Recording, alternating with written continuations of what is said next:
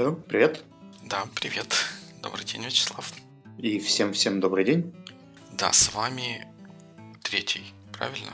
Да. Выпуск подкаста. Я прям теряюсь. Мне кажется, мы назывались By Weekly. Точно. Подкаста by, by Weekly, который посвящен английскому языку и тому, как с этим бороться. Почему сразу бороться? Так же можно побороть. Ну, превозмогать себя, улучшать и, в общем, все такое. Я думаю, что если кто-то еще не получил рассылку, которую мы отправляли на прошлой неделе, то ему стоит прямо сейчас пойти на sonar.one и посмотреть ту рассылку, которую мы делали, потому что многие вещи, которые будут сегодня озвучены, так или иначе ссылаются на те материалы, которые мы отправляли.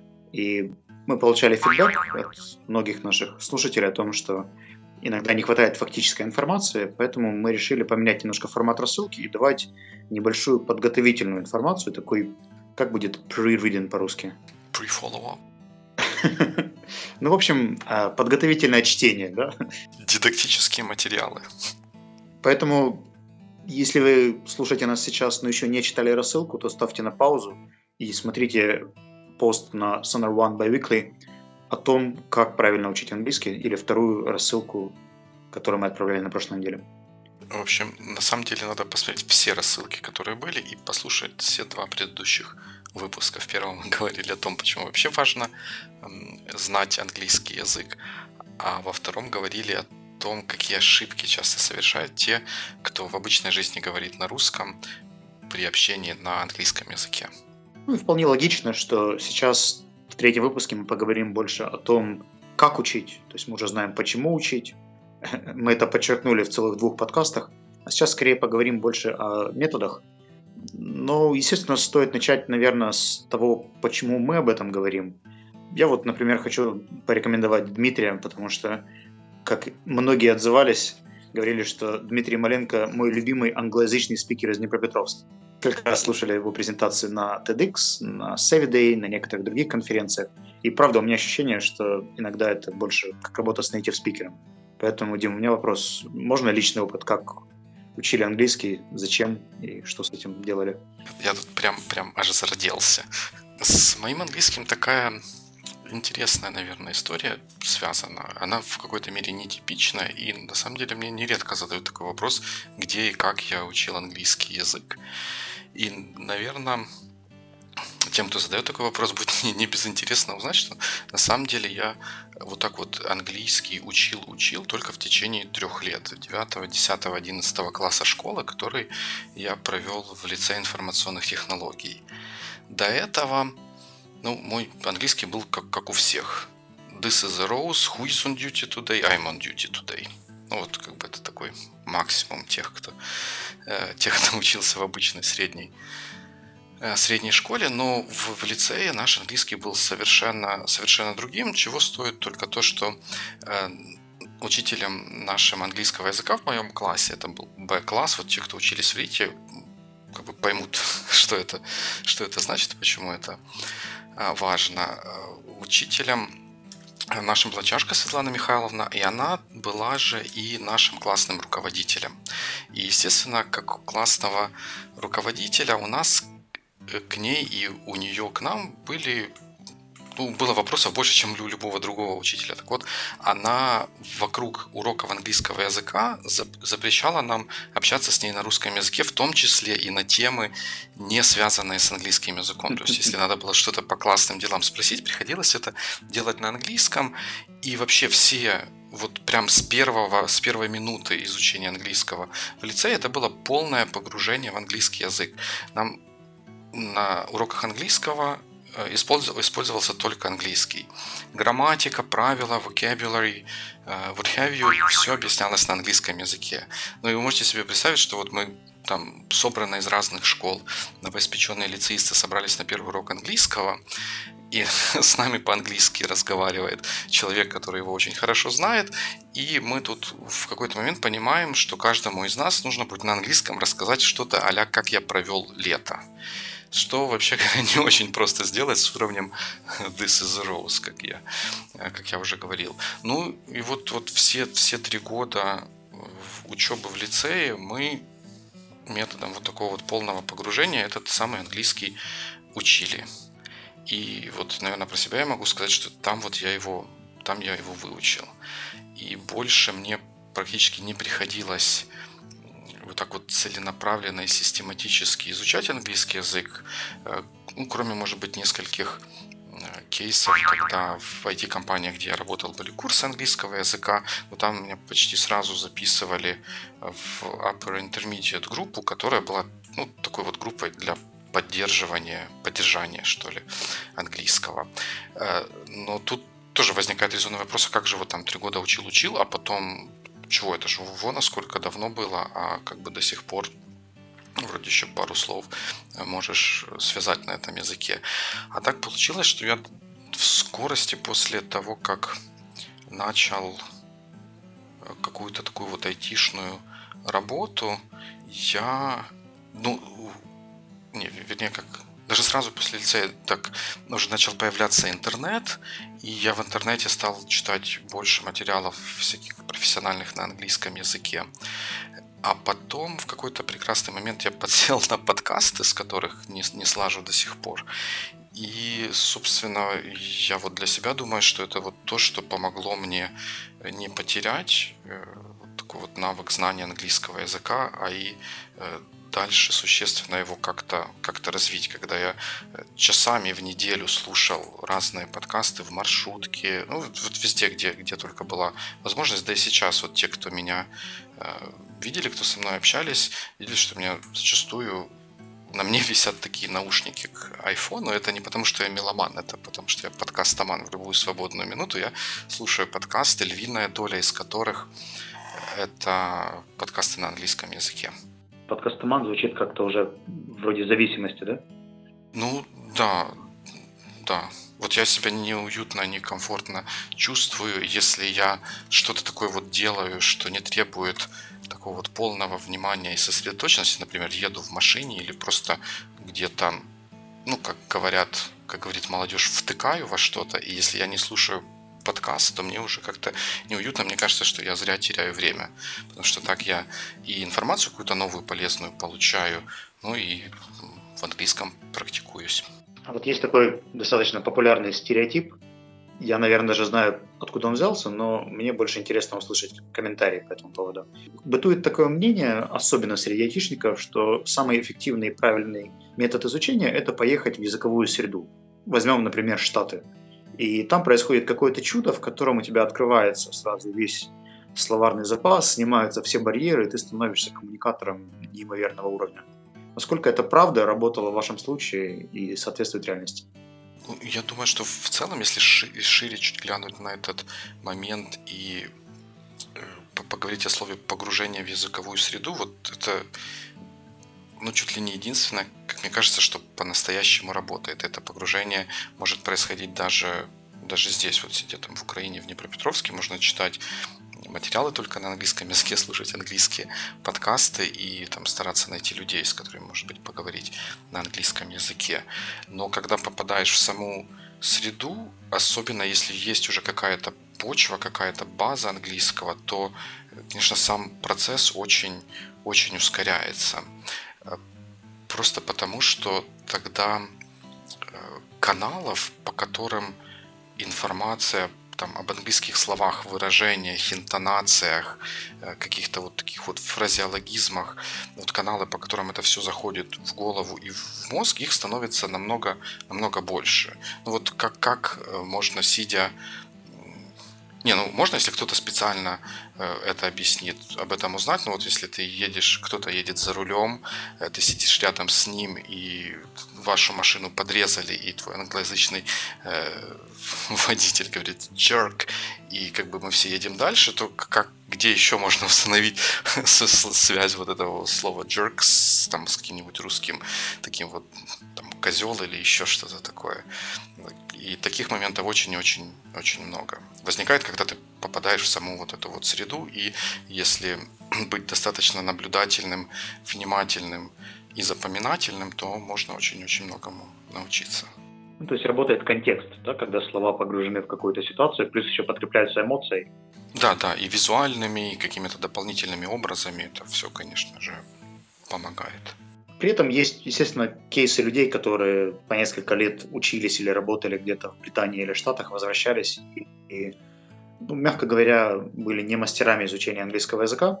Как правило, не IT. И здесь у меня есть даже определенное предположение. А, как-то мне один техлит сказал, что главным критерием по отбору персонала – это умение учиться, умение искать информацию, умение ее обрабатывать. Мне кажется, что это как раз то, что отличает очень многих наших коллег от э, людей из нетехнической сферы. Э, это умение учиться почти в любой ситуации, и мне кажется, что они даже вот такие языковые эксперименты часто воспринимают просто как возможность учиться. И в связи с этим немножко успешнее адаптируются э, к новой ситуации. Хотя есть другая проблема, э, она касается разных скиллов, и об этом можно детальнее посмотреть в рассылке, которую мы делали. Потому что очень часто люди, которые ездили в Штаты, сильно и очень хорошо прокачивают то, что называется listening skill или аудиальные навыки но при этом э, их спикинг становится очень хаотичным. То есть они берут как отдельные элементы или паттерны речи, которые услышали где-то в Штатах, не совсем их осознают, а просто копируют и потом применяют где-то, причем включая слова-паразиты, ошибки, стилистические какие-то неточности, сленг. И это делается такой винегрет из э, языка, который, мягко говоря, не всегда является этичным и понятным для других. Да, если, я, наверное, сам этим иногда грешу, поскольку, как я уже говорил, много всякого разного слушаю, и в какой-то момент стал замечать за собой, что я иногда использую слова и выражения, которые, про которые я вот точно знаю, что они здесь подходят и уместны, и выражают то, что нужно выразить, но при этом, если меня спросить, как это переводится на русский, мне придется подвиснуть чуть-чуть и не всегда даже восстановить, как, как конкретно это на русский язык перевести. Если бы мы э, что-то советовали, то я бы, наверное, советовал делать небольшой для себя экшен-план, в котором бы были задействованы самые базовые навыки. То есть, чтобы в нашей жизни была возможность тренировать все четыре навыка э, языка. То есть, чтобы была возможность с кем-то когда-то говорить. Пусть это будут колы э, или митинги с э, иностранными партнерами, клиентами, друзьями, кем угодно чтобы это была какая-то практика слушания и восприятия э, реальной английской речи.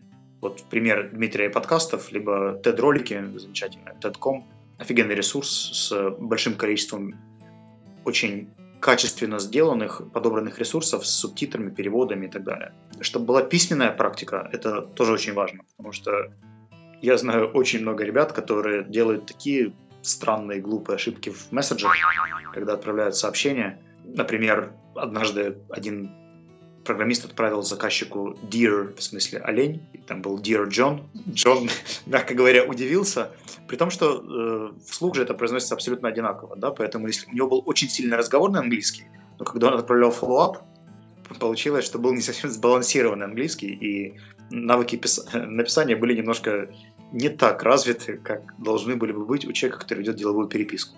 Это отдельный скилл, который также требует внимания ну и, к счастью, с чтением все более-менее нормально, потому что вся техлитература и так на английском, поэтому я думаю, что это как раз наименее волнующий всех навык. С ним, как правило, все окей. А вот тут вот есть такой вопрос системного характера. А, получается, если найти друзей, с которыми общаться и найти э, людей, с кем переписываться, ну, тех же клиентов или еще кого-то, с кем практиковаться, то это общение, оно будет проходить как бы не ради того, чтобы учить английский язык, а просто из, из необходимости это общение будет проходить на английском. А ведь мы все знаем, что для обучения важно получать фидбэк, что вот если он написал dear, ему кто-то сказал, что вот дорогой, э, dear это не, не тот dear, про который ты подумал, а совсем другой, что вот есть dear дорогой и dear э, олень. Он после этого фидбэка где-то три месяца был на испытательном сроке. Learn the hard way. Зато теперь он это слово копировал себе где-то в текстовый редактор и вставляет его в письма. Просто copy-paste, вместо того, чтобы писать. Чтобы наверняка.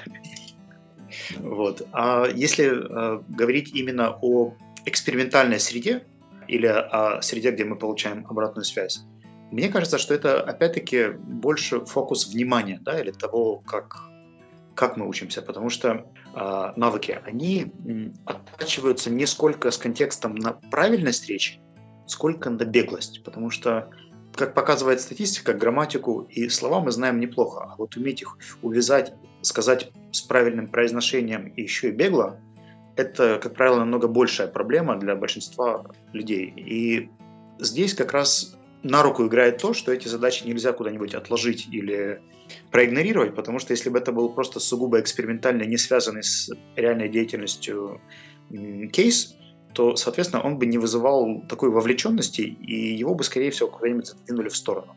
А поскольку это напрямую связано с э, профессиональной деятельностью, то это, как правило, вызывает определенную ответственность, и, соответственно, люди к этому чуть больше готовятся.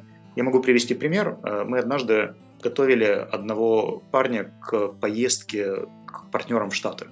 Он никогда так не учился, как в этот момент. То есть он э, готовил питчи, писал сам презентации. Э, я вам даже скажу, что у него были прописаны им собственные темплейты четырех имейлов подряд, которые он будет присылать друг за дружкой человеку, после конференции. То есть вот он пообщается, возьмет визитку, у него был первый интро-имейл, потом имейл с вопросами, потом там еще имейл, имейл. Но с тех пор, как он это все сделал, его переписка теперь работает там, на несколько уровней выше, потому что он копался во всех формулах, паттернах, э, бизнес-этике, словаре, который используется для переписки. Если бы это был просто урок, где бы ему учитель давал фидбэк, но у него не было реальной необходимости этого делать, то это бы осталось где-то вот на уровне, на котором у нас есть с вами э, физика восьмого класса, химия девятого класса и история Древнего Египта. Да, да, когда ты попадаешь в ситуацию, когда от каких-то умений и знаний, в данном случае английского языка, зависит что-то большее, чем оценка в дневнике, то, конечно, это приводит к большему напряжению всех э, сил и умений для того, чтобы сделать это правильно. Ну вот, кстати, в, когда я работал еще в большой компании, а не в том стартапе, где я работаю сейчас, коллеги, в принципе, работающие вместе со мной, где я был проект менеджером или бизнес-аналитиком, который был таким вот интерфейсом клиенту. Иногда им самим нужно было каким-то людям на стороне клиента что-то писать, то они нередко ко мне приходили э, с вопросами, смотри, вот я написал такой вот email, как бы там все хорошо или можно что-то mm-hmm. что сделать лучше. И вот там один, второй, третий раз мы что-то такое вместе делали, а потом как бы они уже и сами писали Э, хорошие имейлы и за помощью, за помощью не обращались. То есть такая, э, такая вещь тоже работает. И как бы поскольку этот имейл вот действительно так жизненно важен был для них, то этому уделялось полное внимание. Результат был, как мне кажется, выше, чем если бы он был просто как вот, а давайте теперь, дети, посмотрим на пример имейла и на ошибки, которые в нем есть.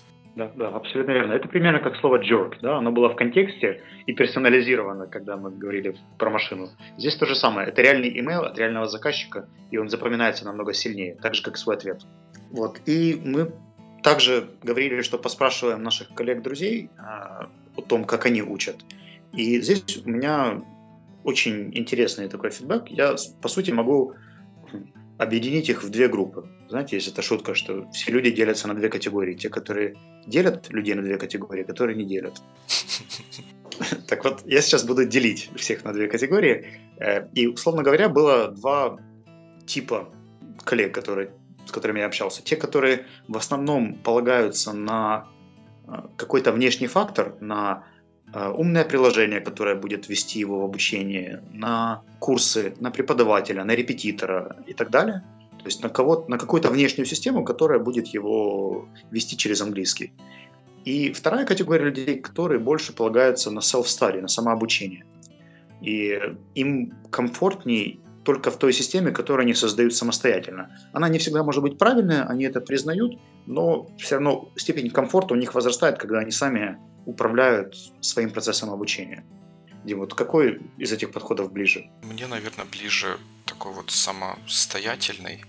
Вот когда, ну вот я сейчас как-то вот живу в таком мире, когда я не чувствую, что мне надо вот именно учить, скажем, английский язык. Хотя я э, хочу, ну, никак не могу найти время учить какие-то другие э, языки, к сожалению. Но для как бы моего текущего положения я вот как бы больше ориентируюсь на self-study, что я знаю, что есть какие-то моменты, которые я, в которых я не чувствую себя, скажем, скажем, уверенно. Может быть, там коммуникация или такая вот ну, коммуникация с незнакомыми людьми, потому что она идет немножко по-другому, чем э, со, со знакомыми. Вот как правильно, красиво, эффективно писать имейлы незнакомым людям, как делать интро, как чего-то рассказывать, и я там что-то по, по этим темам темам еще. То есть в целом мне вот вот self-study мне чуть-чуть ближе. Хотя, как вы уже поняли из моего рассказов, как бы львиная доля обучения была именно под руководством опытного наставника. Ну, я думаю, что еще справедливым стоит сказать, что а, мы сейчас говорим скорее о людях, которые поддерживают уровень, потому что, исходя даже из моего опыта, мы работаем с корпоративными клиентами, и я помню еще 8 лет назад, когда мы начинали работать с рядом компаний в Днепропетровске, они очень часто открывали группы уровня Elementary и Pre-Intermediate. А сейчас у нас очень-очень редко, раз в пару месяцев, где-то из там, 12 компаний, которые работают в Днепре, где-то открывается одна группа Pre-Intermediate. А так практически все начинают сразу с Intermediate, как раз вот то, что Дима называл как уровень для поддержания языка или уже совершенствования, но никак не базового изучения. То есть в IT сейчас все меньше и меньше людей, которым нужно учить с нуля, Поэтому, наверное, self-study здесь как раз и работает именно таким образом, потому что парадоксально, но я знаю очень мало преподавателей, которые могут вывести человека с upper intermediate до advanced. Я знаю много идеальных преподавателей, которые вас проведут с elementary до upper intermediate, но вот выше идет какой-то барьер, куда нужно проходить только принимая на себя ответственность за свое обучение. Потому что если его не принять, то результат уже не те. Ну, мне кажется, что это еще очень важную роль именно вот в этом переходе с Upper Intermediate на Advanced играет реальное использование языка. Ведь очень сложно тренироваться и как-то виртуально соревноваться с чемпионами мира по бегу, если ты не участвуешь в этих чемпионатах. И тогда можно выйти на какой-то уровень, но потом выйти на уровень чемпионов мира, не соревнуясь на чемпионатах, очень, очень сложно. Мне кажется, та же история с языком. И себя сложно заставить, и ну, как-то не, не возникает окружения, что ли, среды, в которой это можно было бы сделать. Вот сделать вот шаг с хорошего знания до очень-очень хорошего знания языка. И я думаю, что я еще могу, мог бы ответить на два вопроса, которые мне очень часто задают по методам обучения. Первый – это э, что лучше, курсы или индивидуальные преподаватели – я всегда очень теряюсь, когда мне задают вопрос. Я долго думаю, как правильно на него ответить, потому что нет однозначного ответа, и я всегда предлагаю смотреть на цели, то есть на то, чего вы хотите достичь. Потому что, естественно, и у того, и у того есть свои преимущества и недостатки. Как показывает практика, те, кто более коммуникабелен и хотел бы общаться в английском в контексте с живыми людьми, их больше мотивируют курсы. Те, кто более аналитичен, э, интровертивен, ему комфортнее с преподавателем. Но комфортнее не всегда означает полезней. И я предлагаю всегда в этот момент, когда у вас есть выбор, идти к преподавателю или идти на курсы, э, посмотреть, какие цели вы преследуете. Я думаю, что преподаватель может вам помочь потянуть спикинг, но вы уже очень быстро к нему привыкнете, да, вы начнете его понимать, вы даже поймете его мимику, когда ошибаетесь, он немножко так бровь дергается, и вы уже что-то сделали не так, вы тормозите. А когда вы в группе с такими же студентами, как и вы, а давайте посмотрим реально, у нас клиенты и заказчики, они по всему миру. Они, как правило, учили английский так же, как и мы, либо даже если нейтивы, то они не так уделяют внимания правильности речи. Э, американцы делают 60% ошибок в письменных текстах в английских и в имейлах, э, так же, как и мы. Э, поэтому, если у нас все-таки задача иметь больше практики живого общения, то, конечно, групповые занятия намного более эффективны. Будь то внутри компании, либо на каких-то внешних курсах. Это не так критично. Говорят, тут есть хороший преподаватель. Мне всегда это ставило в ступор. Может быть, я просто буддист, и у меня нет оценочного восприятия, но мне всегда было тяжко дать критерии, кто такой хороший преподаватель. Потому что, знаете, бывает, один преподаватель подходит тестировщику, а разработчику он уже не подходит, потому что он очень интерактивен, задает вопросы и ссорится много. Да, есть такое. Кстати, вот этот момент про бровь преподавателя, он на такую вот мысль навел. Э, у меня есть дочка, и она понимаем важность изучения английского языка, и поэтому всячески стараемся ее этому английскому учить. И сейчас она периодически занимается с индивидуальным э, репетитором, и вот я на ней э, заметил такой вот такой вот шаблон поведения, и когда я это вот как-то экстраполирую на то, что я раньше где-то видел, я, я вижу его повторяющимся, это то, что когда занимаешься один на один с преподавателем, э, то преподаватель как бы знает, что ты должен сказать. И есть такой момент, что после каждого слова ты как бы чуть-чуть останавливаешься и смотришь на преподавателя. Я вот как бы правильно, в правильном направлении иду. И это, как мне кажется, очень так негативно сказывается на качестве ну, дальнейшей на качестве, во-первых, речи, которая получается таким образом, ну и, и в дальнейшем это как-то порождает какую-то неуверенность, когда вот этой вот палочки, выручалочки в виде брови преподавателя нету, ну, теряешься и не знаешь, что, что говорить. Поэтому вот когда я с дочкой занимаюсь, то я ей э, всегда говорю, что я тебе ничего не буду говорить правильно или неправильно, пока ты не скажешь все целиком, все, что ты хочешь сказать, и только потом я скажу, где было не так или так, и как бы мы будем как-то двигаться дальше. Это правда очень интересный подход. А, здесь просто стоит развести ситуацию, когда человек учится, совсем учится. Ему нужна экспериментальная ситуация и опора в виде поддержки. А бывает, когда переходит момент уже практики, когда мы что-то выучили и хотим это потренировать, практиковать. И вот тогда как раз разговорные клубы, всякие фильмотеки на английском, реальное общение с друзьями и приятелями работает на порядок эффективнее, чем работа с преподавателем. То есть, если вам нужно снимать языковой барьер, то нигде, как в живой речи, вы его лучше не снимете. Да, да, да.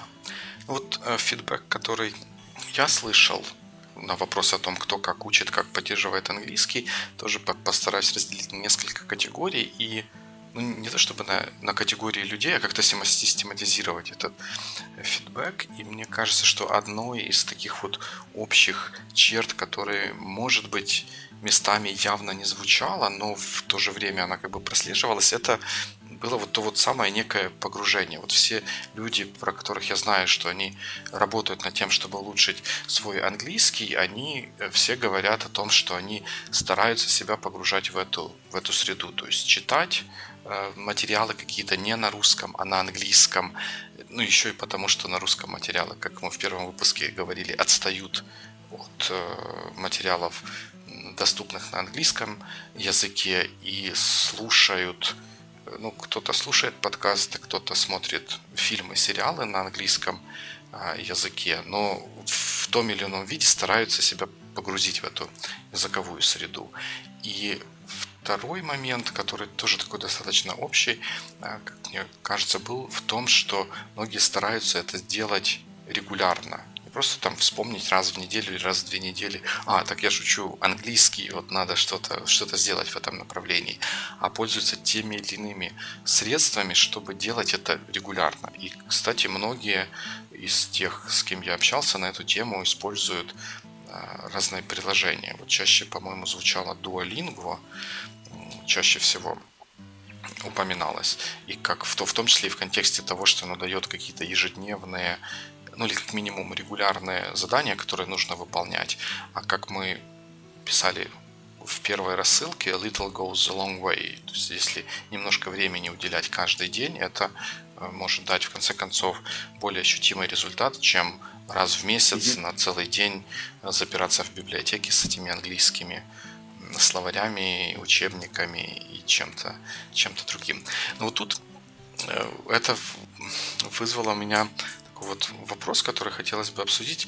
Э, часто говорят, что вот смотрение фильмов, смотрение нет слова, есть слово просмотр э, фильмов и сериалов на английском языке с субтитрами, э, с русскими или с английскими субтитрами помогает учить английский язык. Вот, Вячеслав, что вы думаете по этому поводу? Я думаю, что нам нужно детализировать, что мы понимаем под учить, потому что действительно это очень полезный навык, потому что фильмы, как правило, дают более-менее живую речь, которая также подкреплена контекстом и может считаться вот тем, что мы назвали погружение. Но также стоит учитывать, что какие каналы задействованы, когда мы смотрим фильм. Вот что, что происходит, да? Мы слушаем, да? Это основной канал, это слушание или восприятие информации. А в той табличке, которую я отправлял, и в пояснении показано, что если мы слушаем или читаем, это очень помогает нам пополнить пассивный словарный запас. То есть словарный запас, который влияет потом на понимание английского. Поэтому просмотр фильмов очень важен для тех, кто хочет лучше понимать. А вот насколько вы можете потом перенести то, что вы понимаете, в разряд того, что вы говорите, наверное, часто слышали фразу, что вот я всех понимаю отлично, да, сказать не могу. К сожалению, сама практика просто просмотра фильма не предполагает комментариев, обсуждения или применения полученных слов, информации, идиом или вот даже слушания подкастов. Да, оно полезно, с точки зрения пассивного словарного запаса. А вот Дима Маленко берет, выбирает из него идиомы и вставляет их в рассылки biweekly. И это уже как раз является применением. Вот. И если вы сможете применять эту информацию, то это станет вдвойне полезнее и поможет даже разговорным или письменным навыкам. Вот как-то так. Ну и плюс, э, там уже отвлекаясь конкретно от английского языка его изучения, просто просмотр фильмов на английском, он позволяет, если фильм сам оригинально на английском языке, он позволяет увидеть фильм в новом свете, потому что зачастую... Оценить игру актеров, да? Да, перевод не передает каких-то таких вот вещей, просто потому что он не может там начинает акцентов какого-то э, жаргона и тому подобных вещей. Ну, ну вот взять хотя бы тот же House of Cards, если кто-то кто смотрел в, в оригинале, может быть, обращали на то, что вот Фрэнк Атвуд, он же вот, нет, не, он не Атвуд, он Андервуд. Эм, он э, слова которые нас учат говорить why, what, он говорит why, what, как бы why, what. Ну, не так прям why, what, а why, what. И мало кто знает, что на самом деле это такой вот акцент или специфика произношения юго-восточных американских штатов. И ну, вот, вот это передать в переводе вообще, в принципе, никак невозможно. Или тот же сериал Lie to Me, теория лжи, там, где главный персонаж Тим Рот с замечательным британским акцентом общается с американцами и стебется с их акцента, с их языка, но, естественно, русский перевод этого всего уже не показывает, и это все теряется. К сожалению. Поэтому английский учить надо. Вот. И, собственно, как это делать, мы попытались объяснить в течение 30 минут, но, естественно, все не скажешь. Поэтому, опять-таки, возвращаем вас к той рассылке, которую мы делали и предлагаем написать вопрос или комментарий, на который мы могли бы ответить в следующей рассылке. А, если у вас есть э, дополнение к тому, что мы сейчас говорили, может быть, какие-то критические замечания или вопросы, то вы бы их написали на Sonar One, там, где будет размещена эта рассылка, и мы обязательно на них отреагируем и каким-то образом дадим вам знать, что мы думаем по этому поводу. Да. Но я думаю, что все равно имеет смысл какой-то такой вот делать, сделать summary того, как э, учить английский, или, то, что, или того, что мы думаем о том, как нужно учить английский. А, в первую очередь нужно помнить, что есть четыре навыка, которые связаны с языком. Это чтение, письмо, разговор и слушание, правильно? Я mm, ничего да, вроде да. бы не забыл. И для того, чтобы эффективно владеть языком, нужно развивать все эти четыре, четыре навыка. А помимо этого нам нужен всегда контекст, чтобы слова не были вырваны и были для нас актуальны и важны. Погружение, то есть интенсивность, частота повторений и важность того, что происходит. Ну и, естественно, самое интересное и важное – это регулярность, да? то есть дисциплина или система, в которой мы будем учиться. Да, и тут как бы система, наверное, может быть любой, как Вячеслав уже говорил ранее, может быть не самая эффективной, но если она есть и регулярно э, уделяется время тому, чтобы совершенствовать английский, это, это уже будет большим, большим шагом вперед.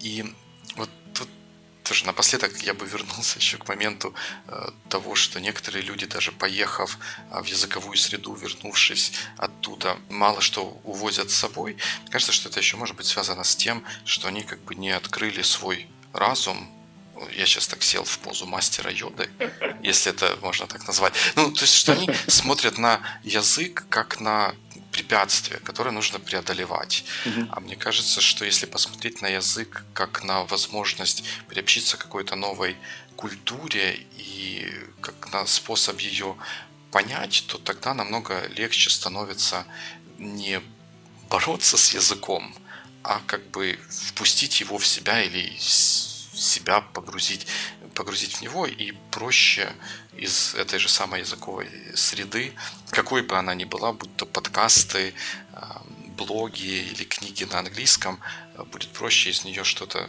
себе полезное взять и эффективно использовать в будущем. В качестве небольшого тизера и комментария к тому, что мы только что услышали, я скажу I couldn't agree more. Что, в принципе, с одной стороны, подчеркивает, насколько я согласен с Дмитрием, а с другой стороны, показывает тот факт, что следующий подкаст в качестве фидбэка и рекомендаций наших слушателей мы решили сделать на английском, потому что сколько же можно, в конце концов, и так мы уже много говорили по-русски, поэтому пристегните ремни и готовьтесь к четвертому выпуску, который будет only in English. Там все явное, все тайное станет явным, и слушатели наконец-то узнают, как на самом деле мы знаем английский язык. И, естественно, будем открыты к вашим комментариям по поводу нашего акцента, грамматических ошибок. Да, друзья, это будет в следующем выпуске. А пока что вы можете подписаться на наш а, подкаст в iTunes.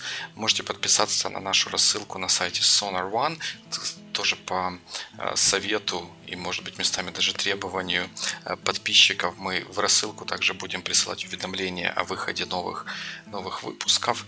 Вы всегда будете оставаться с нами на связи, и мы всегда будем рады услышать, э, что вы думаете о том, что мы делаем. И мы еще раз напоминаем, что любые развернутые комментарии всегда приветствуются и побуждают нас работать еще лучше и эффективнее да, я бы сказал, работать еще более лучше. Еще более. Окей. Ну, я думаю, что тогда на этом все. Спасибо всем, кто дослушал до этого момента. И до скорых встреч. See you in two weeks. Bye.